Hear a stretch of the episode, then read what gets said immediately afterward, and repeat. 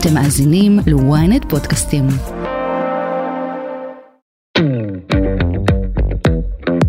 להיות מאהב טוב זה להסכים לנו להיות לא מושלמים. להיות המאהב המושלם זה להיות מאהב שמוכן להיות לא מושלם. גם אחרי כל השנים שאני למדתי והלכתי ואני מומחה וכן הלאה, אני יודע שאני לא יודע. ואני תמיד מוכן ללמוד עוד, ואני תמיד מוכן לשים איזה סימן שאלה על הידע שלי, ולהגיד אולי זה מקרה יוצא דופן ואני מוכן ללמוד אותו ואני סקרן. אני סקרן להיפתח לעוד, ואני לא נותן לאגו להוביל אותי ולסגור אותי ולשריין אותי במה שאני יודע. אני נשאר גמיש ורוטט. סוג'י שמש הוא מדריך בינלאומי לטנטרה, זוגיות ומיניות בריאה, וראש התוכנית להכשרת מנחים בשיטת מארג. היום בסקס אפיל סוג'י הולך לספר לכם איך להיות המאהב המושלם. איך לזוז במעשה האהבה, איך להסתנכרן איתה, ורעיונות חדשים לתנוחות מוכרות שיעזרו לכם למקסם את ההנאה המינית. היי, אתם ואתן על סקס אפיל, פודקאסט המיניות של ynet יחסים. אני לא רשתת מאור, ואיתי באולפן דוקטור סוג'י שמש, מנחה בינלאומי בכיר לטנטרה, זוגיות ומיניות בריאה, ראש התוכנית להכשרת מנחים בשיטת מארג, שזה מיניות, אהבה, רגש וגוף, וגם מתמחה בטיפול בטראומה בשיטת החוויה הסומטית, קונסטלציה משפחתית, אה, נשימות, מיינדפולנס, מדיטציה, מה שלא תרצו. האיש רב הפעלים הזה, סוג'י שמש, מה שלומך? אהלן, איזה כיף להיות פה איתך. אה, זה כיף לארח אותך, אני אה, מכירה את שמך כבר המון שנים, אז זה נחמד סוף סוף להיפגש. אה, ולארח אותך ככה בסקס אפיל. אני גם מכירה הרבה, לאורך השנים הכרתי הרבה גברים שאמרו לי שהם למדו אצלך. ו... זה ממש כיף לי להתארח פה, כן, כיף לי להיות איתך ואני קורא את הכתבות שלך ונהנה מהם. יש. וזה חשוב, חשוב שיש כזה סוג של אדוקציה, שאנשים מחפשים את הדבר הזה. אה, כן, כן, אה, גם אה, דווקא הפודקאסט הוא מאפשר לאנשים שלא יעזו לקרוא כתבה על מיניות, ללחוץ פליי ופשוט להאזין לתוכן הזה. וזה מעניין, כי בגלל זה יש לי גם המון מאזינים גברים, בזמן שהערוץ שלי בוואנט הוא יותר פונה לנשים כזה. זאת אומרת, יש יותר נשים שיקראו כתבות על יחסים ומיניות, אבל משום מה יצא שיש יותר גברים שמאזינים לפודקאסט על מיניות. נהדר, כי היום אנחנו הולכים לדבר לגברים בעיקר, כן. אבל גם נשים ירוויחו ממה שנדבר, כי הם יוכלו להבין את עצמן אולי טיפה יותר. וגם לשלוח לבני זוג שלהם. לגמרי. אז אה, באמת הזמנתי אותך לפה אה, כדי לדבר קצת על... אה, כל מה שגברים לא ממש יודעים על מעשה אהבה, ואיך בעצם אה, להיות uh, כזה נוכחים יותר במיניות, uh, ולהתחיל להפעיל יותר אזורים בגוף שלהם. כשכזה דיברנו על הפרק, פתאום נזכרתי שכשהייתי צעירה, דיברתי עם אח שלי, אורן, אולי אתה מאזין לנו עכשיו, אז היי, אה, אה, על סקס, ואז הוא אמר לי, מה צריך לעשות בסקס? פשוט זזים קדימה ואחורה. ואני זוכרת שהייתי קטנה, וזה נורא עצבן אותי. כאילו, גם כשלא הבנתי הרבה במיניות, זה עדיין עצבן אותי התשובה הזאת, כי תמיד ידעתי שזה לא ככה. זה, זה פשוט עולם אחר. ממש לא ככה, והיום נדבר על זה, למה זה לא ככה. ולמה כל מה שאנחנו רואים וצופים מתוך הפורנו ומתוך מה שחברים מדברים עליהם, הוא לא נכון. הוא לא נכון, הוא רק חלק קטן מאוד ממה שאפשר. כן, כי הפורנו בעצם נועד להצטלם טוב, אבל זה מראה רק חלק מאוד צר ממיניות בעצם. ממש. אז אה, רוצה טיפה לספר על עצמך למאזינות ולמאזינים? אמ, אה, כן, אני למדתי אה, רפואה וטרינרית, התואר דוקטור שלי הוא קודם כל דוקטור ברפואה וטרינרית, ובאיזשהו שלב, איפשהו בגיל 26, נסעתי להודו. ורציתי להבין את המיניות ואת הטנטרה, כי לא היה אפשר ללמוד פה בארץ. אז הלכתי לאשרמים, והלכתי למומחים. איזה כזה שנה זה היה?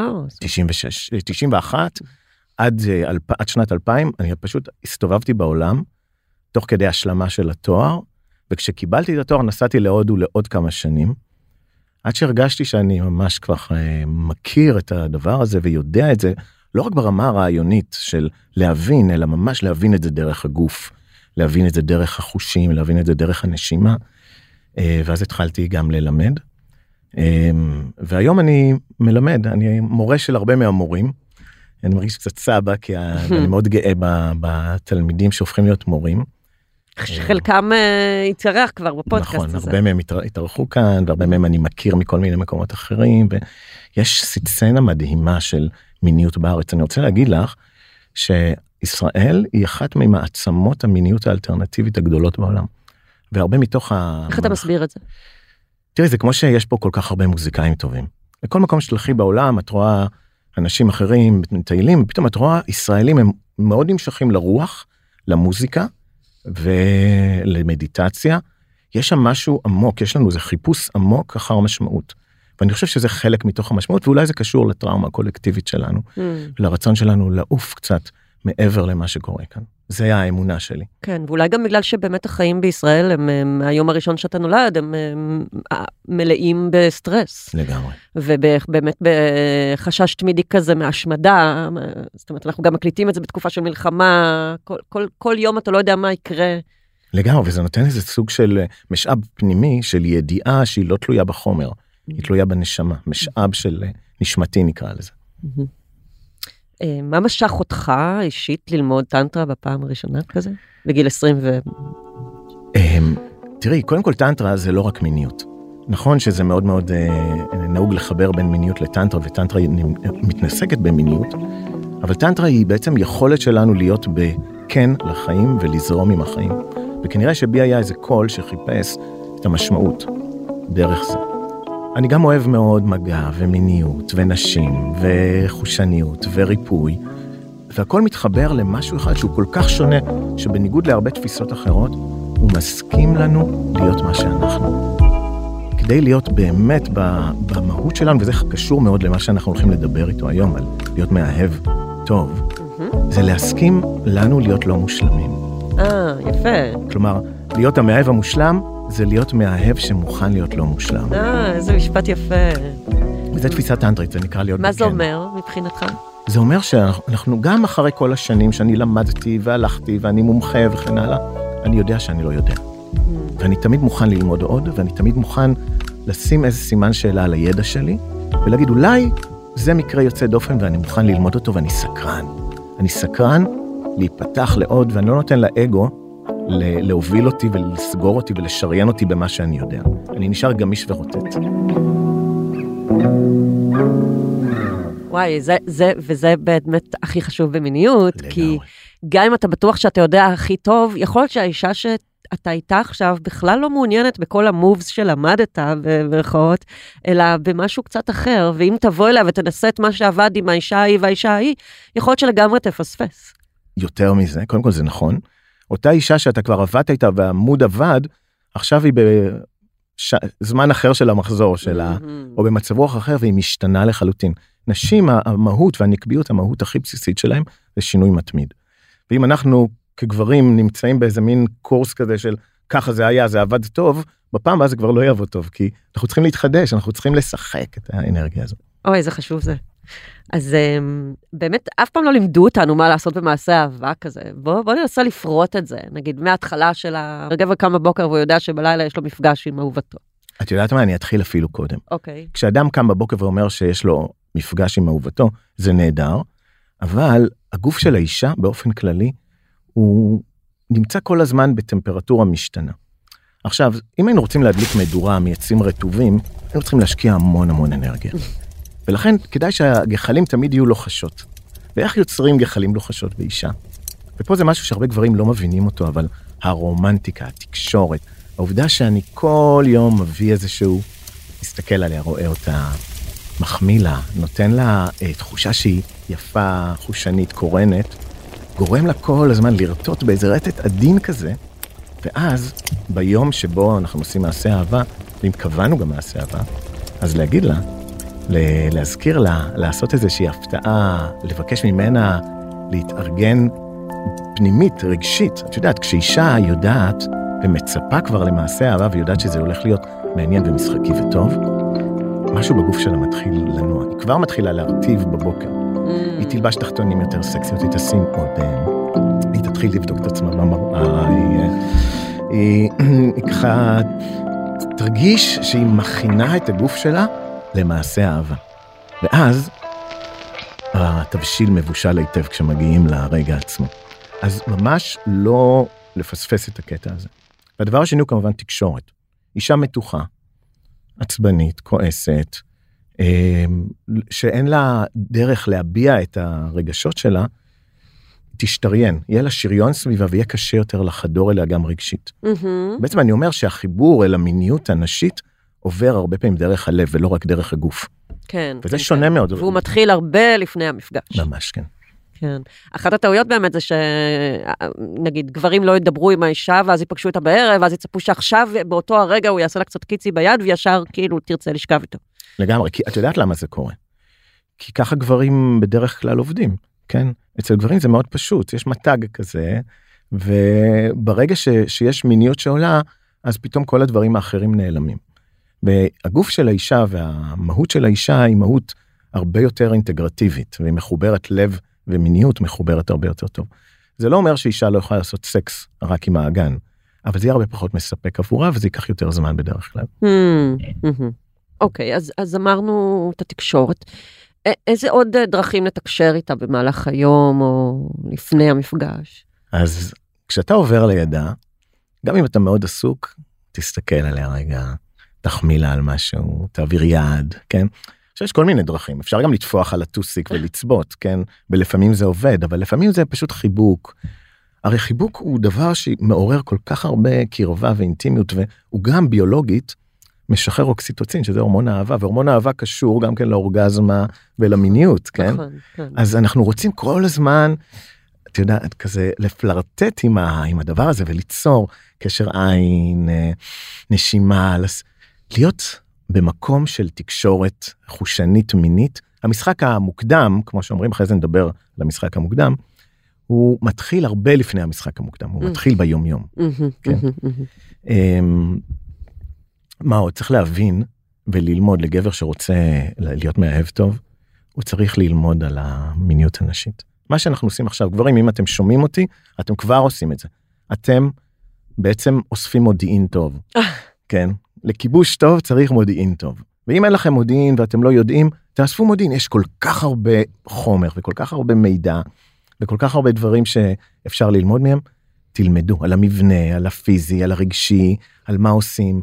ויכול להיות שגם אתם תשמעו אה, כל מיני הצעות סותרות, וזה נכון, כי ככה זה, הנקביות היא סותרת. אין אישה אחת, זאת בדיוק, אומרת, בדיוק. כל אישה היא אחרת, אז גם ככה זה כל הוצאות הגשה כאלה. נכון, אז- נכון. ואם אתם אה, קיבלתם את המידע שלכם על מיניות מפורנו או מסיפורים של חברים, שימו את זה בצד. כמו שאמרת קודם, הפורנו הוא הצגה אחת גדולה. היא צריכה להצטלם טוב, היא לוחצת לנו על כל הפטישים שלנו, והיא מוכרת ככה טוב, אבל בדרך כלל מה שקורה בתוך מעשה אהבה עמוק, הוא הרבה הרבה יותר רגיש והרבה יותר נוכח. המילה הזו נוכחות תחזור פעם אחר פעם אחר פעם. איך משיגים נוכחות? דרך רגיעה. Mm. ואם הגבר מגיע לחוץ Mm. ומכוון מטרה ואומר יאללה הפעם אני אעשה לה ככה ולמדתי את הטריק הזה והזה והזה, הוא כבר לא נושם, הוא כבר הגוף שלו מתוח, מיד האישה תרגיש את המתח שלו וגם היא תיכנס למתח. לגמרי, זה ממש אנרגטי. ממש, כי אנחנו משפיעים אחד על השני. להפך, תבוא רפוי ופתוח, תנשום, תתן לגוף שלך להיות בריקוד כזה Mm. גמיש, ואז משהו אחר ולא ידוע יקרה. במקום טיול מאורגן של לעשות וי, אנחנו יוצאים להרפתקה של אה, אה, טיול, אה, טיול אה, טרמפים כזה. אנחנו לא יודעים לאן נגיע, איפה אה, נישן. נחמד. זה בעצם המהות של מעשה אהבה טוב, הוא הרפתקה. אנחנו לא יודעים מה יהיה, אנחנו מוכנים לכל דבר שיקרה. כמו כשאתה משוטט ברחוב, וסתם ללא מטרה, פתאום אתה תשים לב לבניין שאולי זה נמצא לידך, אבל מעולם לא שמת לב אליו. לגמרי. אז, אה, לג... יותר מזה, את יודעת, כשאנחנו למשל הולכים ויש לנו מטרה, למשל הולכים ל... לעבודה, אנחנו לא רואים בדרך את כל מה שקורה בצדדים. ופתאום כשאנחנו יוצאים סתם לשוטט לאותה הדרך, אנחנו יכולים לגלות מלא דברים יפים מסביב. האהבה ומעשה האהבה הטנטרי הוא מעשה אהבה של שיטוט וטיול בתוך מרחב חושני. זה נורא יפה, אני ממש מחבבת את המטאפורות האלה. אה, אוקיי, תן לי עוד. אין עוד אמיתות כאלה, או דברים מעניינים לאיך להסתכל על המקום הזה. אז uh, כדאי לשחרר דעות קדומות. כן, Mm. הרבה גברים יש להם דעות קדומות ורעיונות ופחדים, וככל שאפש... שניתן, הגבר צריך לפתוח את, ה... את עצמו רגשית וגופנית לנסות דברים חדשים. אנחנו בעצם הולכים לשחק. אגב, זה גם יכול לעזור לא מאוד בכל מיני בעיות של פונקשיונל, בעיות uh, תפקודיות, כי ברגע שמורידים את המחשבות האלה ואומרים, אנחנו פשוט באים ל- לעשות תנאים וליהנות אחד מהשנייה בלי שום מטרתיות ומשימתיות, אז לא צריך להתעסק בביצוע. ממש, וזה הרבה פעמים כשגברים באים אליי לקליניקה, הם באים בדיוק עם הדבר הזה של חרדות ביצוע שגורמות לבעיות בתפקוד. כן. אה, חוסר זקפה, שפיכה מהירה וכן הלאה. והדבר הראשון שאני מלמד אותם לפני הטכניקות הטנטריות, שהן די פשוטות ללמוד, זה תירגעו. זה בסדר לכאורה להיכשל, זה בסדר שלא יהיה, זה בסדר. כלומר, נשים מקבלות מאוד את העובדה שפתאום לא בא להן. ולגברים זה כאילו אסור. גם אחר כך, כשנדבר ממש על האקט עצמו, יש משהו שסיפרת לי בשיחה בקדימה, שגם יש תנוחות שלא חייבים להיות בזקפה מלאה, ובאופן כללי עדיף לא בזקפה של 100%. ממש, כאילו. אני אדבר על זה ואני אסביר כן. את הדבר הזה. איזה, מה שנקרא, לינגאם רך ומבורך. למי שלא יודע, לינגאם זה איבר המין בסנסקריט, כן? מעולה. אז איך אנחנו בכלל אבל מורידים את הדעות הקדומות? הרי אנחנו באים למעשה הווה עם כל כך הרבה אמונות, אה, נגיד, גם יש אה, מעגל כזה, למשל, אדם באמת, דיברנו על בעיות תפקודיות, אדם שהייתה לו איזושהי בעיה תפקודית, אז הוא עלול לחשוב על זה כל הזמן, כמו כדור שלג, ואז זה יהיה כמו אמונה שכזה מגשימה את עצמה, הוא יגיע למעשה הווה עם המון המון המון סטרס של אוי, פעם קודמת לא עמד לי, מה אני אעשה עכשיו? ואז באמת לא עומד לו. נכון, וזה לא רק המחשבה שגורמת לסטרס, העובדה שהוא בראש ובמחשבה גורמת לגבר להתנתק מהגוף. ואז הוא לא מרגיש גם מה קורה, ואז הסיכוי שיש שפיכה מוקדמת או חוסר זקפה הוא מאוד מאוד גדול. אז מה גברים עושים כדי לפצות על זה? הם עושים את הטעות הכי הכי בנאלית. הם מתחילים לפנטז בראש על כל מיני דברים מהפורנו, ואז הם מתנתקים עוד יותר מהאישה, עכשיו Mm. הם משתמשים בגוף שלה, והם לא רואים אותה ולא רואים את עצמם, ונוצר בו מפגש של אברי מין. כן. מפגש אברי מין זה נחמד, אבל זה לא מעשה אהבה, זה לא מה שהאישה צריכה, זה לא מה שהגבר צריך. אנחנו רוצים שיה, שתהיה פה רגיעה. איך, איך באמת מגיעים לזה? אחד, תרגול והבנה שאנחנו לא צריכים להיות מושלמים. והדבר השני, יש שימוש בטכניקות מאוד פשוטות. נשימה, קול ותנועה, מהמם. זה כלים טנטרים, נחשבים על שלושת המפתחות, וגם מבט עיניים וכן הלאה. היום, כשאנחנו מבינים יותר את מערכת העצבים, ואני עובד הרבה בטיפול בטראומה ועבודה עם העצב הפוליווגלי, הווגוס, מסתבר שעצב הווגוס, כשאנחנו נושמים, נשימה דרך האף, נשיפה ארוכה דרך הפה, כשאנחנו מוציאים קול ועושים איזה גרחצן כזה טוב, כבר מתחיל לזרום רוגע בגוף. מערכת העצבים שלנו אומרת לנו, הכל בסדר, אין סכנה. הרי כשיש סכנה אנחנו עוצרים את הנשימה. זה לעבור מהמערכת הסימפתטית לפרסימפתטית. לגמרי, כן. לגמרי, ולא רק למערכת הפרסימפטית, לחלק הגחוני, הוונטרלי של המערכת הפרסימפטית שקשורה לצוואר, שקשורה לאוזניים, לעיניים, לפה, ללב, לידיים. האזור הזה זה אזור שפותח את הלב, וידיים זה שלוחות של הלב. אז גם חיבוק, כן? גם מגע בידיים, גם אה, נשימה והוצאת קול ורטט, כן? פשוט להיות חופשי ולהביע את התנועה שבגוף, לרקוד את, ה, את החוויה הזאת, לא להישאר נוקשה. זה מעלה לי דווקא כווטרינר, כי נגיד חיות הרבה פעמים ממש מווסתות את עצמן דרך הגוף שלהם. למשל, חתולים, אתה רואה שהם כל הזמן מתמתחים, ו- או ממש מתחילים לרעוד, או עושים את הפעולה הזאת של ה... כמו יניקה כזה, כאילו עם. הידיים. ממש, ממש. תראי, זה הסיבה שלחיות יש הרבה פחות טראומות מלבן אדם. אני אכנס לזה טיפ-טיפה כי זה לא הנושא, אבל חיות יודעות לווסת את מערכת העצבים ולהוציא מתח ממנה. מיד אחרי שקורה להם משהו מאוד מאוד מפחיד או מאוד מאיים, הן רוטטות, הן מייללות, הן נמתחות, ומערכת העצבים מפרקת את המתח הזה מהגוף, ואז הן עושות reset למערכת. אנחנו בני האדם, מסתכלים שהאיום עבר, ואנחנו אומרים, אוקיי, לא קרה כלום. בגלל שאנחנו כל כך חכמים וכל כך חושבים, אנחנו לא נותנים לגוף לעשות את הדברים האלה. מי כן עושה את הדברים האלה? ילדים באופן טבעי, כי עדיין אין להם את המחסום הזה. Mm. הם בוכים, הם רועדים, הם Mm. מרשים לעצמם לזוז, הם נמתחים, הם נושמים, ולכן לילדים יש גם יכולת לצאת מטראומה יותר בקלות. כמובן, בהנחה שהסביבה שלהם מאפשרת את זה. לגמרי, כי אם לא ייתנו לילד לבכות או לשחרר, אז זה, זה, לא, זה לא יצא ממנו. לגמרי. אז כן, לתת לכל מה שקורה לקרות, והנה אנחנו חוזרים ל- לשיחה הטנטרית שלנו, להיות מה שאנחנו. להקשיב לגוף שלנו, הגוף שלנו זה משאב מטורף של חוכמה ושל קיימות, של חיים, זה אנרגיית חיים טהורה. פשוט להקשיב לו, הוא חכם. אוקיי. אז אני נפגשתי איתה, ועכשיו מה קורה? את כוון, אה, למשחק המוקדם את מתכוונת? כן, כאילו אוקיי. למפגש, כן, שני, פגשתי את האהובה שלי. הייתי קודם כל אומר שלפני שאנחנו נפגשים, כדאי להכין את המרחב. Mm. דייט שבועי זה דבר נהדר, בעיקר לזוגות שנמצאים הרבה זמן ביחד, ולאט לאט יש שחיקה, והמיניות הופכת להיות יותר ויותר צרה, כן? ואז הרבה פעמים זה קורה ממש לפני שהולכים לישון, או מוקדם בבוקר, או כשהילדים לא שומעים, ואז זה נהיה מהיר, כן. ולחוץ. כן, כן.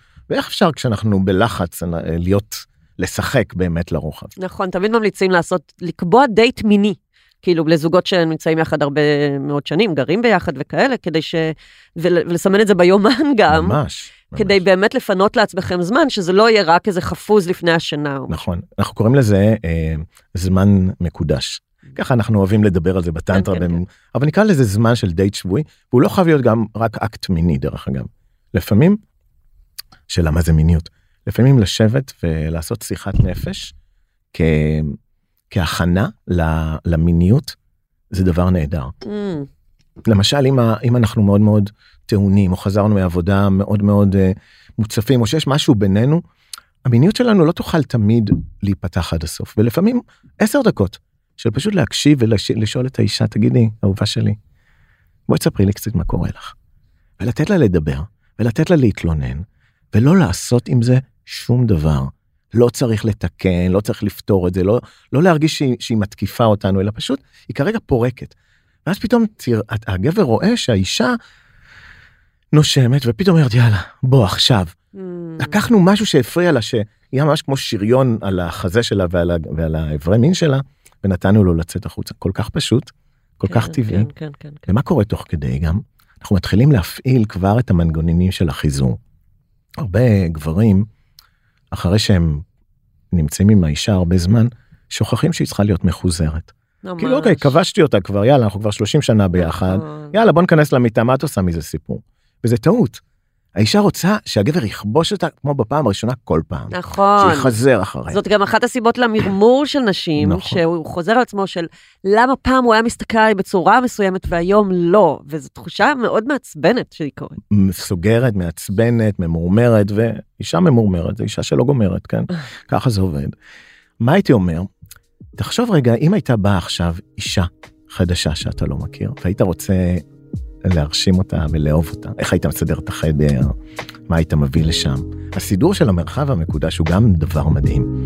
אורות רכים, מוזיקה נעימה, שיכולה להיות מוזיקה קצבית, אבל יכולה להיות גם מוזיקה מאוד איטית, ועוד מעט נדבר על האיטיות וכמה היא חשובה. זה יכול להיות גם אה, אה, ריחות נעימים, נר שדולק, תלוי באווירה שאנחנו רוצים ליצור. צעצועים, שמן ל... לעיסוי, פירות, שוקולד, שמנים ארומטיים, כל הדברים האלה יכולים פתאום לאפשר את להרפתקה שלנו להיות רב גונית. כן, גם לייצר הזרה לאותו חלל מוכר, כי אם אתם בסלון או בחדר שינה, אז פתאום זה הופך אותו למשהו קצת אחר. ממש, ממש, יש איזה, איזה אפשרות ממש לקחת את החדר שינה הרגיל, אחד לסדר אותו, לקחת, אם יש טלוויזיה, לכסות אותה, ופתאום לעשות איזשהו, איזושהי אווירה שברגע שהאישה או ברגע שאתה נכנס אליה, פתאום וואו, נכנסנו למקדש. במקדש הזה אנחנו הולכים לעשות אהבה, איזה כיף, אנחנו מיד, משהו בגוף שלנו מתמלא בהורמונים ובציפייה. אז הכנה של המרחב המקודש היא דבר מעו- מעולה. ודרך אגב, זה לא רק הגבר חייב לעשות. זה אפשר לחלק את זה פעם אני, פעם את. כן. לפני כמה זמן מורן הבת זוג שלי, בת הזוג שלי באה אליי ואמרה לי בוא נעשה לנו צנצנת הפתעות. מה אמרתי, זה מה אומר? זה? אמרה לי בוא ניקח וכל אחד ירשום כמה פתקים על דברים שאנחנו רוצים לעשות בדייט שלנו, ונשים את זה בצנצנת ולא נספר מה רשמנו. ואז ביום של הדייט נוציא, ומה שיצא זה מה שאנחנו אוי, עושים. זה מקסים. וזה פשוט מקסים, פשוט להיות יצירתי כמה בתוך שנים המקום. אתם ביחד? אנחנו כבר 17 שנים וואו. ביחד, שלושה ילדים, אה. גרים בפרדס חנה. יפה. אה, כן, כן, ואנחנו יוצרים את זה ואנחנו לומדים ואנחנו עושים את מה שאנחנו מלמדים, אנחנו עושים בעצמנו. אנחנו חיים את ההוויה הזו. אוקיי, אז זה אמרנו לגבי אה, להכין את המרחב. מה עוד? איזה עוד דברים יכולים לגרום לאישה להרגיש כמה שיותר בטוחה? אני מדברת על זה הרבה בפודקאסט, שאחד הדברים הכי חשובים לנשים כדי ליהנות מהמיניות זה להרגיש שהם סייף, שהם במקום שהוא מקבל אותם, שהוא לא שיפוטי כלפיהם, שהוא מאפשר להן להיות מי שהן. לגמרי. אני אתחיל רגע מהבסיסי ביותר, תשבוכות ומחמאות. Mm, זה תמיד טוב. אין דבר יותר מדהים לאישה שמקבלת תשבוכות ומחמאות, ולא רק על, על, על איך אברי המין שלה נראים, אלא עליה בכלל, ועל השיער שלה ועל העיניים שלה. אם אתם אומרים לה שהעיניים שלה יפות, תגידו גם למה. העיניים שלך כל כך יפות כי הן חומות ועמוקות ואני אוהב להסתכל עליהן. זה כאילו מקבע ומעגן את האמירה הזו למשהו עמוק שהיא תאמין לו. נשים הרבה פעמים עסוקות לפני ובזמן הסקס באיך הן נראות. Mm. יש להם מודעות עצמית בדרך כלל שלילית מאוד מאוד גדולה. כן, כן. העליתי פה 100 גרם, לא ראיתי שערות כאן, הבטן שלי לא כמו שהייתה, השדיים שלי כבר לא. הן עסוקות בביקורת עצמית והתפקיד של הגבר הוא לגרום לכל הביקורת הזו להיעלם. זה המשחק המוקדם האמיתי, כן? Mm. לגרום לה לגמרי לאבד את הראש Mhm. ולהיות במקום שבו היא מרגישה אלה, מלאת תשוקה ויפה, וזה יכול להיות דרך מחמאות, דרך מבט, דרך מגע, דרך נשימה, ודרך זה שבאמת אנחנו אוהבים אותה. אוהבים את איך שהיא נראית ולא שיפוטיים בתוך עצמנו. אי אפשר לשקר פה. אם אתם שיפוטיים, היא תרגיש את זה אנרגטית. כן, בוודאי. וזה אומר שאתם צריכים לעבוד על השיפוטיות שלכם. במאמר מוסגר, הדרך להוריד שיפוטיות זה לעשות מדיטציה. אה, כן, וזה גם היה דרך להיות נוכחים. כן. אז אם מישהו מעניין אותו לעשות מדיטציה, זה כאילו מדיטציה ומעשה אהבה הם לכאורה לא קשורים, הם שני הפכים. אבל הטנטרה מחברת מדיטציה למעשה אהבה. מיינדפולנס בזמן שאתה עושה אהבה. כן. ואז הגוף מלא מלא מלא בתחושות. מהמם. אה, זה ממש ממש נכון מה שאתה אומר. אמ, אה, בגלל זה נגיד אומרים אה, להסתכל בעיניים טובות. כי עיניים טובות זה לא עיניים שיפוטיות וזה לא עיניים שרואות פגמים או באות עם דעות מוקדמות, הן עיניים שהן אוהבות את כל מה שקורה ואת כל מה שנמצא מולי כרגע. לגמרי. ואיך עושים עיניים טובות? להרבה אנשים זה ממש קריפי להסתכל בעיניים. כן, תראי, אני ואת מסתכלים עכשיו בעיניים ואני רואה שאת לא מפחדת מזה. לא, כי אני, כי כן, רגילה. ואני מתורגלת לזה, כן. כן. אבל הרבה אנשים, אפילו אנשים שחיים ביחד שנים, הם עוצמים את העיניים והם לא, בעיקר בקרבה, הם מפחדים. אבל אחד הדברים המעניינים הוא שכשאנחנו מסתכלים בעיניים יותר מ-20-30 שניות, הגוף שלנו מתחיל להפריש אוקסיטוצין ועוד הורמונים שגורמים לנו להרגיש יותר נחשקים. ולכן מבט העיניים, איך אנחנו מסתכלים בעיניים? מתבוננים ונותנים לעיניים להיות רפואיות. כאילו אני מסתכל מעבר לאדם שמולי, Mhm. ואני נותן לו לראות אותי. יש בזה משהו מאוד מאוד אינטימי. דבר נוסף, כפות ידיים. Mhm. את זוכרת שכשהיינו בני 16-15 ורק נגענו פעם ראשונה ביד של מישהו או מישהי ואיך התרגשנו מזה? ברור. והיום כאילו אנחנו, אוקיי, מה, מה יד? זה כבר לא מעניין. אבל יש ביד משהו כל כך מדהים, ככה לגעת, להרגיש, להחזיק את האצבעות, ללטף את הפנים של כף היד, ללטף אותה, זה גם נותן ביטחון, זה גם נותן תחושה של סבלנות וזמן, שזה משהו מאוד מאוד חשוב, האיטיות הזו, וזה גם מחבר רגשית. ולכן מבט עיניים, תנועה של הידיים, שיכול אחר כך כמובן לעבור גם לתנועה של הידיים, לתנועה של העורף וכן הלאה במשחק המוקדם. אבל לא לפספס את זה. לא ללכת ומיד לקפוץ, אוקיי, מתפשטים, יאללה, נכנסים. כן. למרות שלפעמים קוויקי זה דבר נהדר ואנחנו רוצים שלפעמים יהיה לנו את האפשרות הזו, היינו רוצים שרוב המיניות שלנו לא תהיה קוויקי.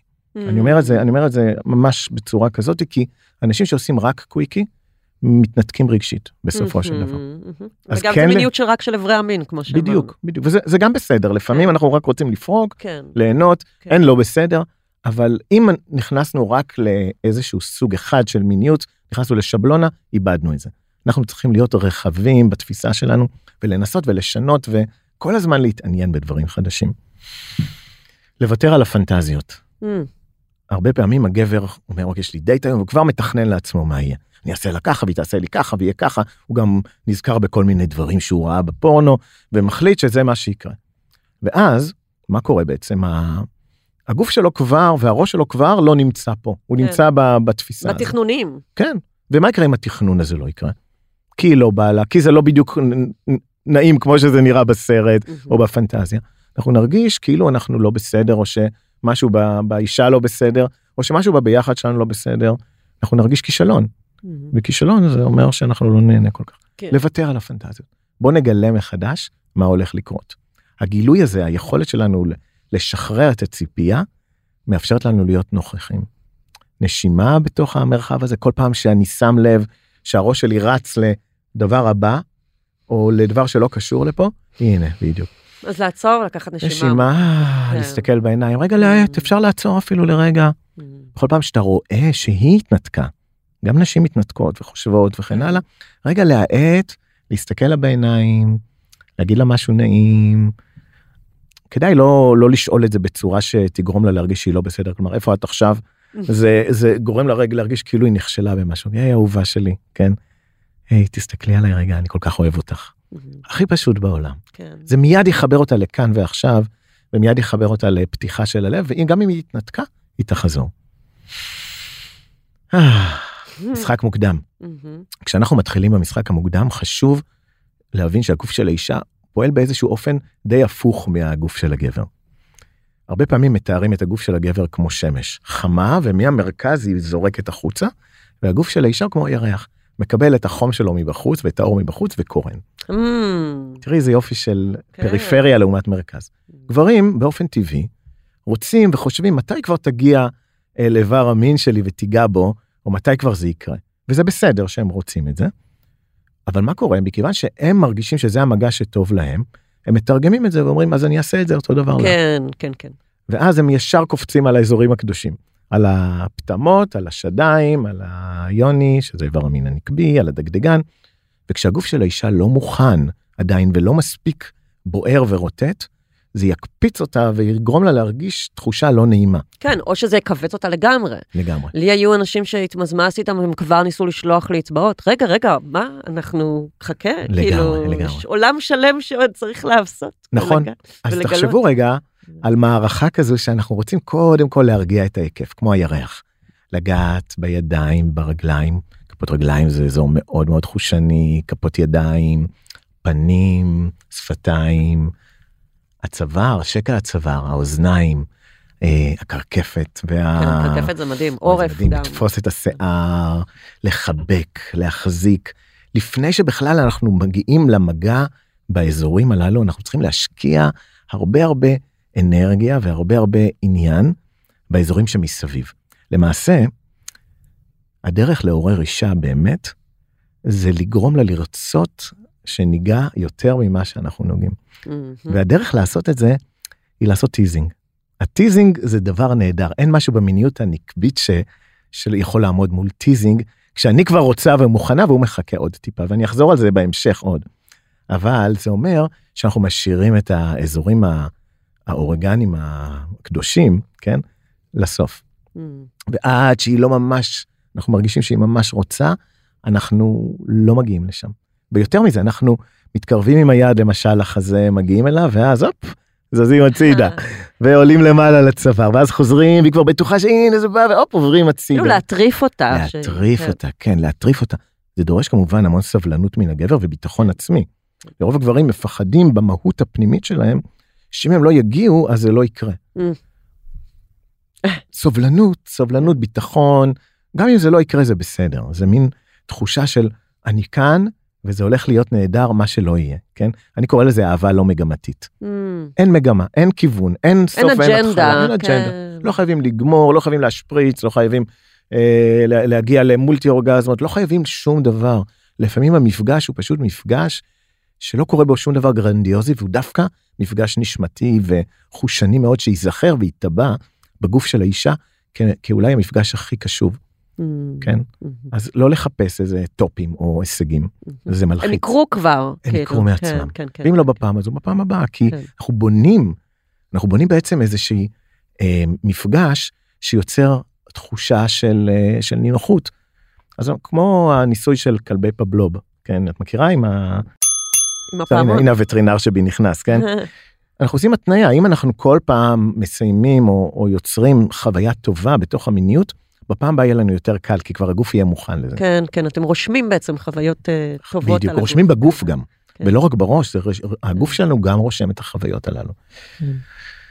אז בדיוק כמו שאם הייתה לך חוויה גרועה, הגוף רשם את זה, ואז אתה מראש תגיע למיניות הבאה שלך עם חרדה גדולה מאוד, שאתה תשחזר את החוויה הגרועה שהייתה לך בפעם הקודמת. בראש, ובגוף הגוף יהיה מכווץ קצת, כן. וקשיח קצת, היוני, הרגליים יהיו, החזה, הכל יהיה שם איזה, זה כמו, הכל יהיה קצת רגיש יותר. כמו מצב ש... את יודעת, כשאת הולכת ומקבלת מכה בזרת מהמיטה, ואז כזה את מפחדת עליה במשך הרבה זמן, למרות שכבר הכאב עבר. כן, כן. הגוף. שלנו זוכר, הוא זוכר את החוויות השליליות והחיוביות באותה דרך. זה גם מעלה לי שהרבה נשים מתלוננות שלא רואים אותן, ושרק חותרים למיניות, ואז יש תחושה של מיניות אגואיסטית כזאת, של הוא נורא חרמן, והוא משתמש בי בשביל לפרוק את זה. ובאופן שבו אתה מתאר את מעשה האהבה, אתה נותן בעצם אופציה אחרת, שבה אתם פשוט שניכם ביחד בזה, ואין שום מטרה, ואין משימתיות, ואז אתם נטו בחקירה הזוגית הזאת, ואז אין פה באמת אגואיזם, זאת אומרת, יש פה נוכחות של שניכם אחד עם השני, וזה באמת כאילו הכי רומנטי שיש לדעתי. לגמרי, ו- וזה גם הכי מעורר שיש. ועכשיו לגברים יש באמת את הנטייה להיות מאוד מאוד מרוכזים במשהו אחד. וכשהם למשל מעצבעים או יורדים או, או עושים מגע באזור מסוים, הם קצת כמו אה, מדען שמסתכל במיקרוסקופ, הם שם ככה יושבים ומחטטים, והם שוכחים שמסביב יש אישה שצריכה מדי פעם שנעיף אליה מבט, נשלח יד לצוואר, ניגע, נעטוף אותה. יש יותר מזה, את יודעת, לאורי, כשאנחנו ממוקדים באזור מסוים אחד, נהיה הכי טובים ש... והכי מיומנים במגע, גם האישה ממוקדת באותו אזור. ואז היא עדיין נשארת ממוקדת, שזה טוב, אבל אנחנו רוצים שהיא תהיה, תאבד את ההתמקדות. אנחנו Mm. רוצים שתאבד שליטה. כן, כי אז היא גם עלולה לחשוב, נגיד הוא יורד לה, והוא רק עושה את אותה פעולה, אז היא עלולה לחשוב כזה, אני גומרת, אני לא גומרת, אני גומרת, אני לא גומרת, אני קרובה, אני לא קרובה.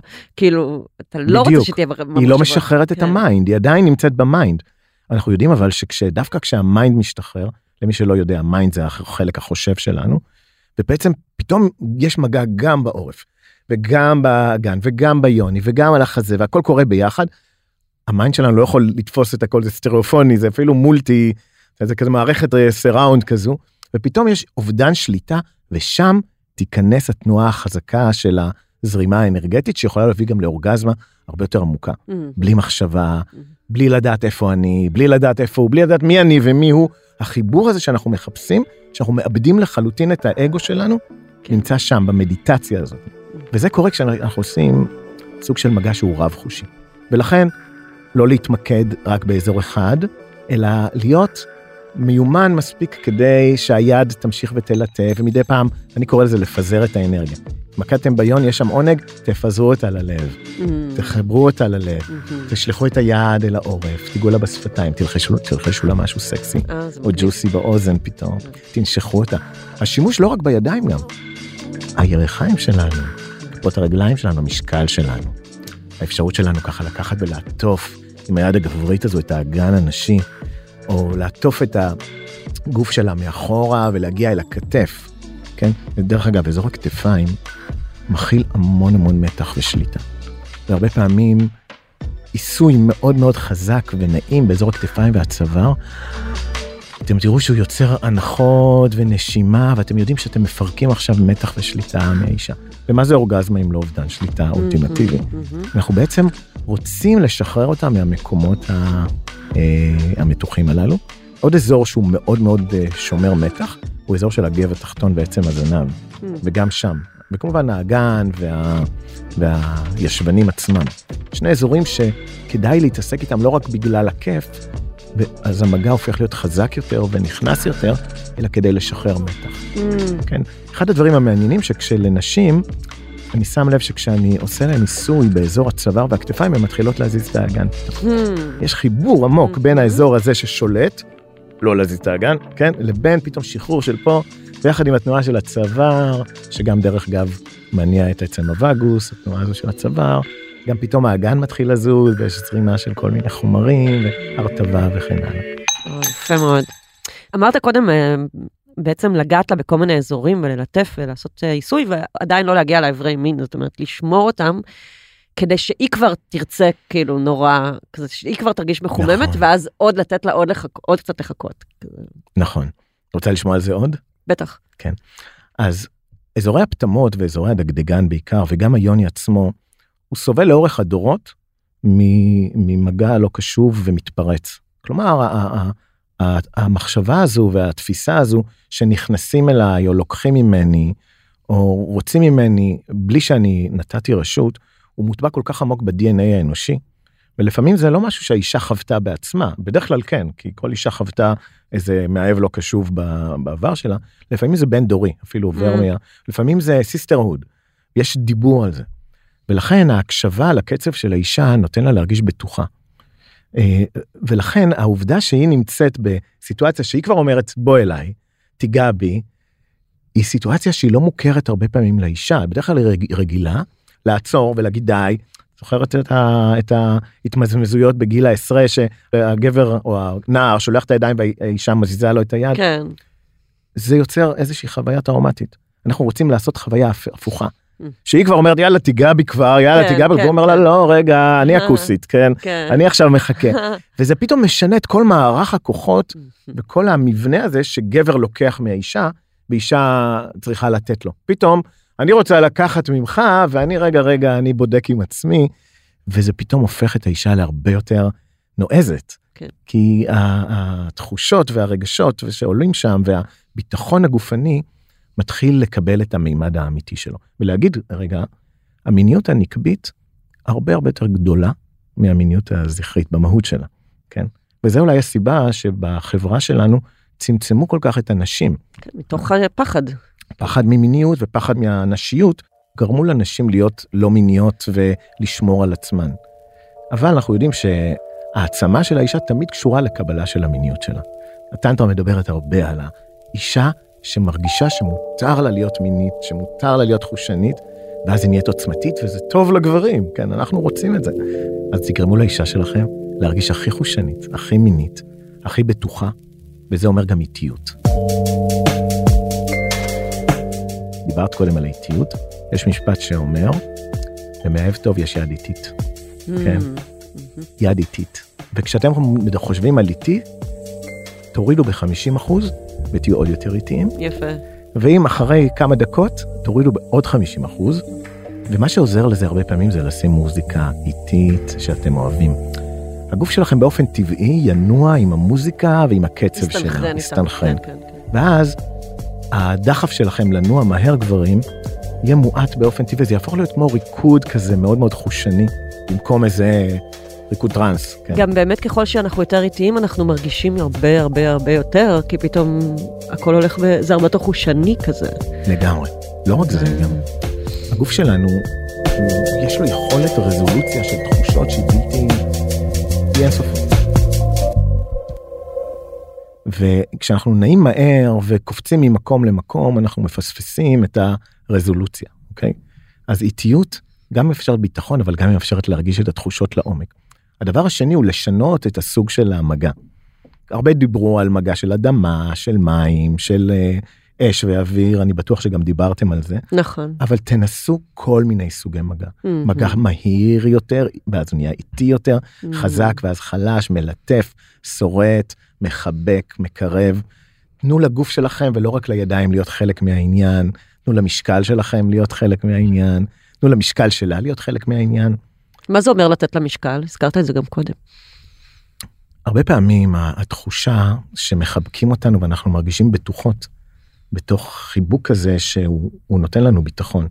המשקל של, ה, של הגבר הוא נושא מאוד חשוב כי גבר בדרך כלל שוקל יותר מהאישה ורוב הגברים לא מודעים לזה ובעיקר בתנוחה המיסיונרית הם שוכבים על האישה והם מועכים אותה נכון, היא לא יכולה להזיז את האגן היא לא יכולה לרקוד נכון. כן אז תשתמשו במשקל בחוכמה.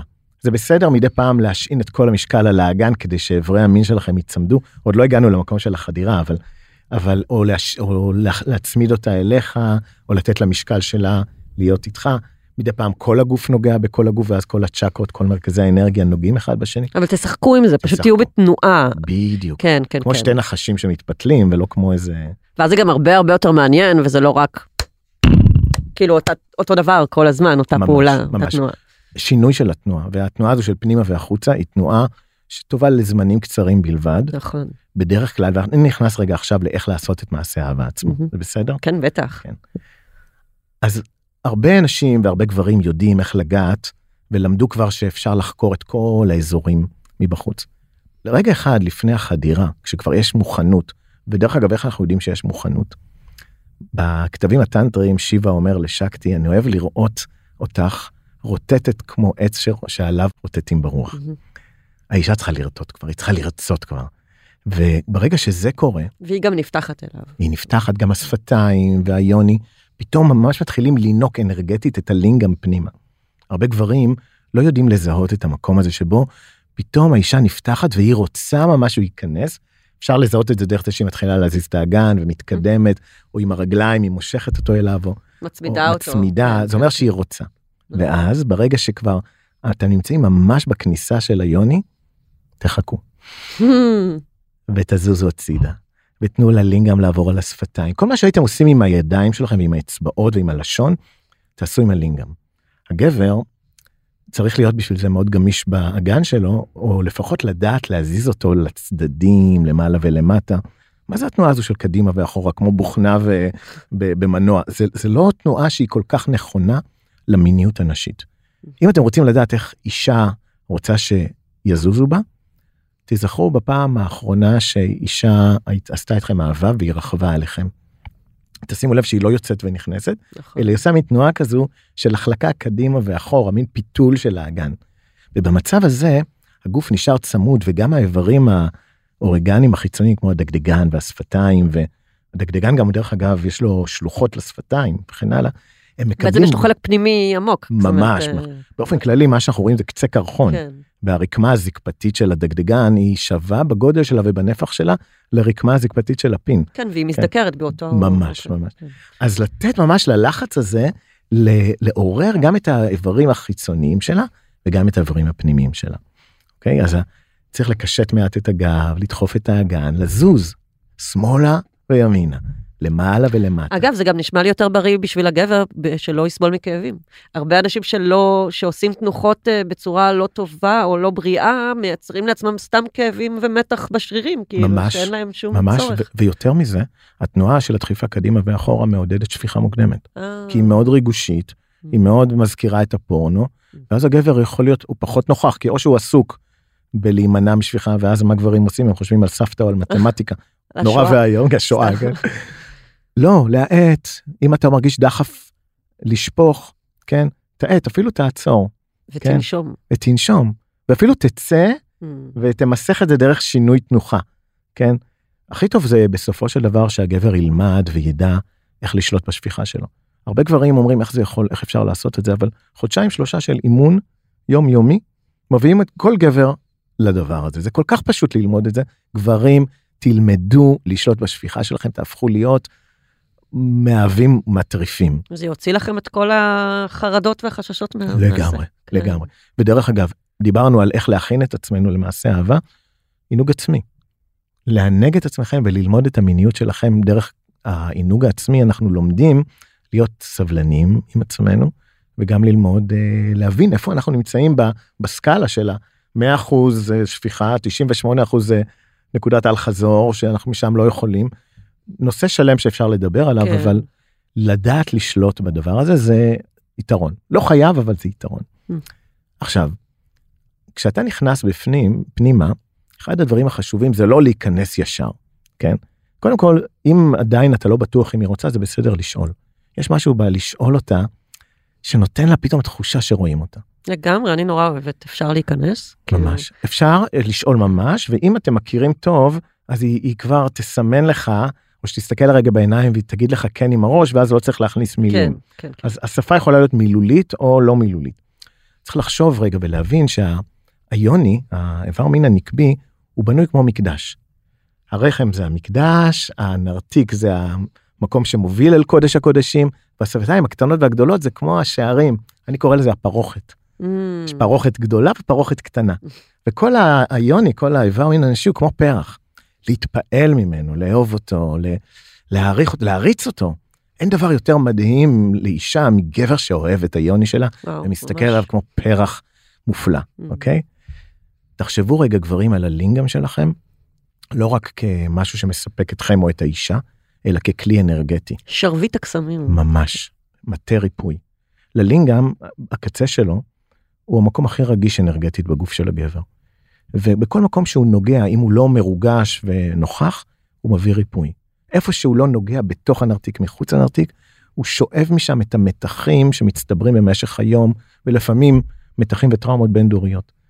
ממש כמו שאנחנו מדמיינים לעצמנו שאנחנו, אני קורא לזה שואב אבק, כן? לשאוב את כל הדברים שדפוסים שם בפנים, לשחק עם זה, לנוע שמאלה, לנוע ימינה, לעשות מעגלים, כן? התנוחה והזווית שאתם חודרים היא קריטית. מה קורה אם אנחנו חודרים, אפילו בוא נדבר רגע על תנוחות, אוקיי? אז תנוחה מיסיונרית, הרבה אנשים אומרים, אוקיי, בנאלי. לא, תנוחה מיסיונרית יש לה יתרון אדיר. כי העיניים והפה והלב נמצא ביחד והגוף נמצא ביחד. ואם הגבר לא באמת משטח את האישה תחת המשקל שלו, אפשר יכולה- נורא ממש מסונכרנים. ממש ממש. התנועה הרגילה שאנשים עושים זה להיכנס ולצאת כשהאגן נחבט אחד בשני וזה נחמד לזמן מה. אבל יש גם תנועה שבו מערסלים את האגן ביחד ולאן שהאגן הולך תרדוף אחריה.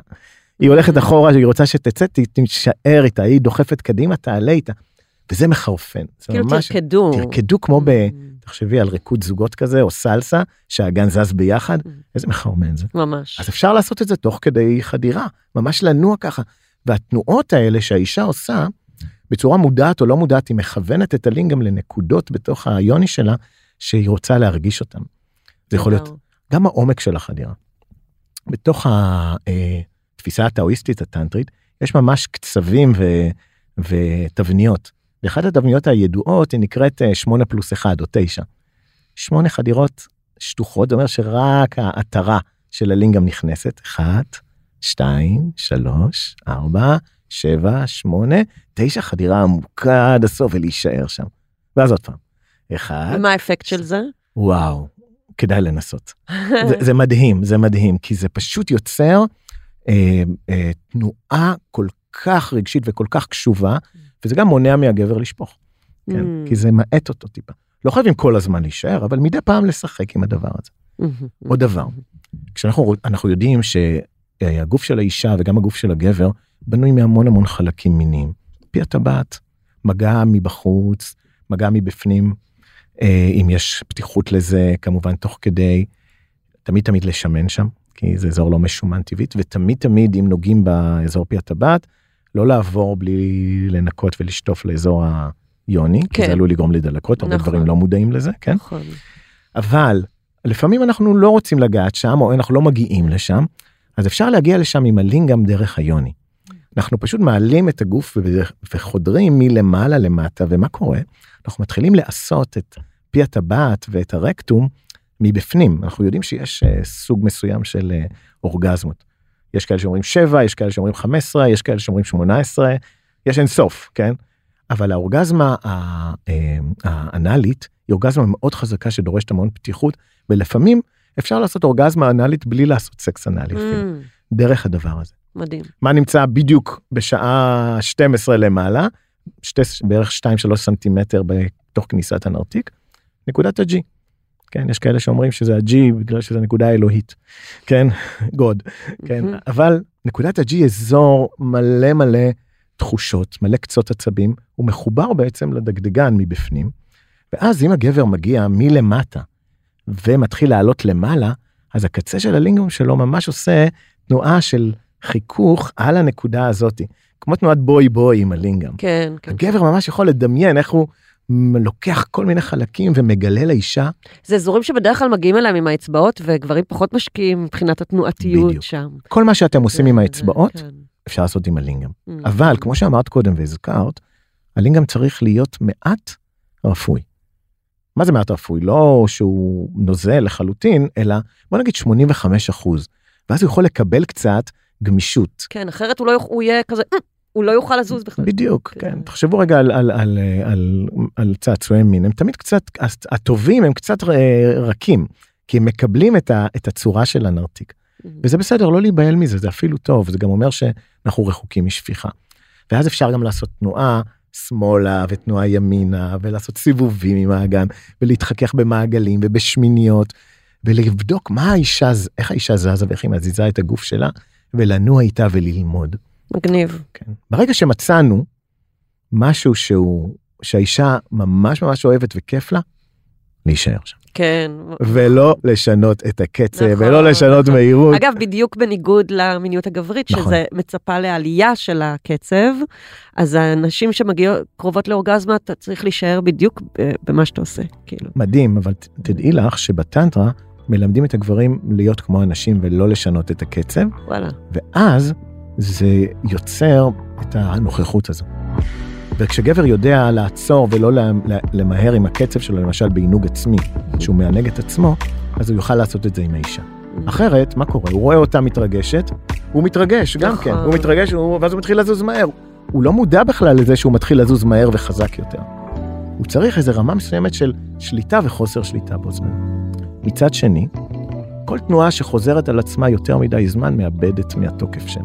כן, ומתחילה לשעמם. כן. לחרוק. לשעמם, כן. התחושה של הגוף הולכת ונחלשת, נכון, נכון. ולכן שינוי זה דבר בריא. ואיך נדע ששינוי צריך לקרות? כשאנחנו מרגישים שאנחנו כבר לא שם. אה.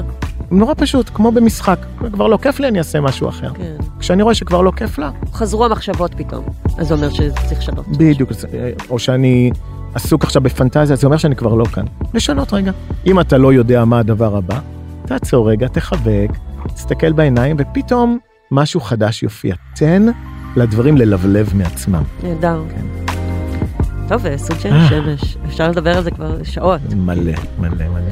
אה, אני חושבת שנתת פה טעימה מדהימה ומחכימה, אה, ופותחת אופקים והשראה לכל מי שהאזין והאזינה. תודה, לורי, איזה כיף היה לדבר איתך. יש, תודה רבה. תודה רבה.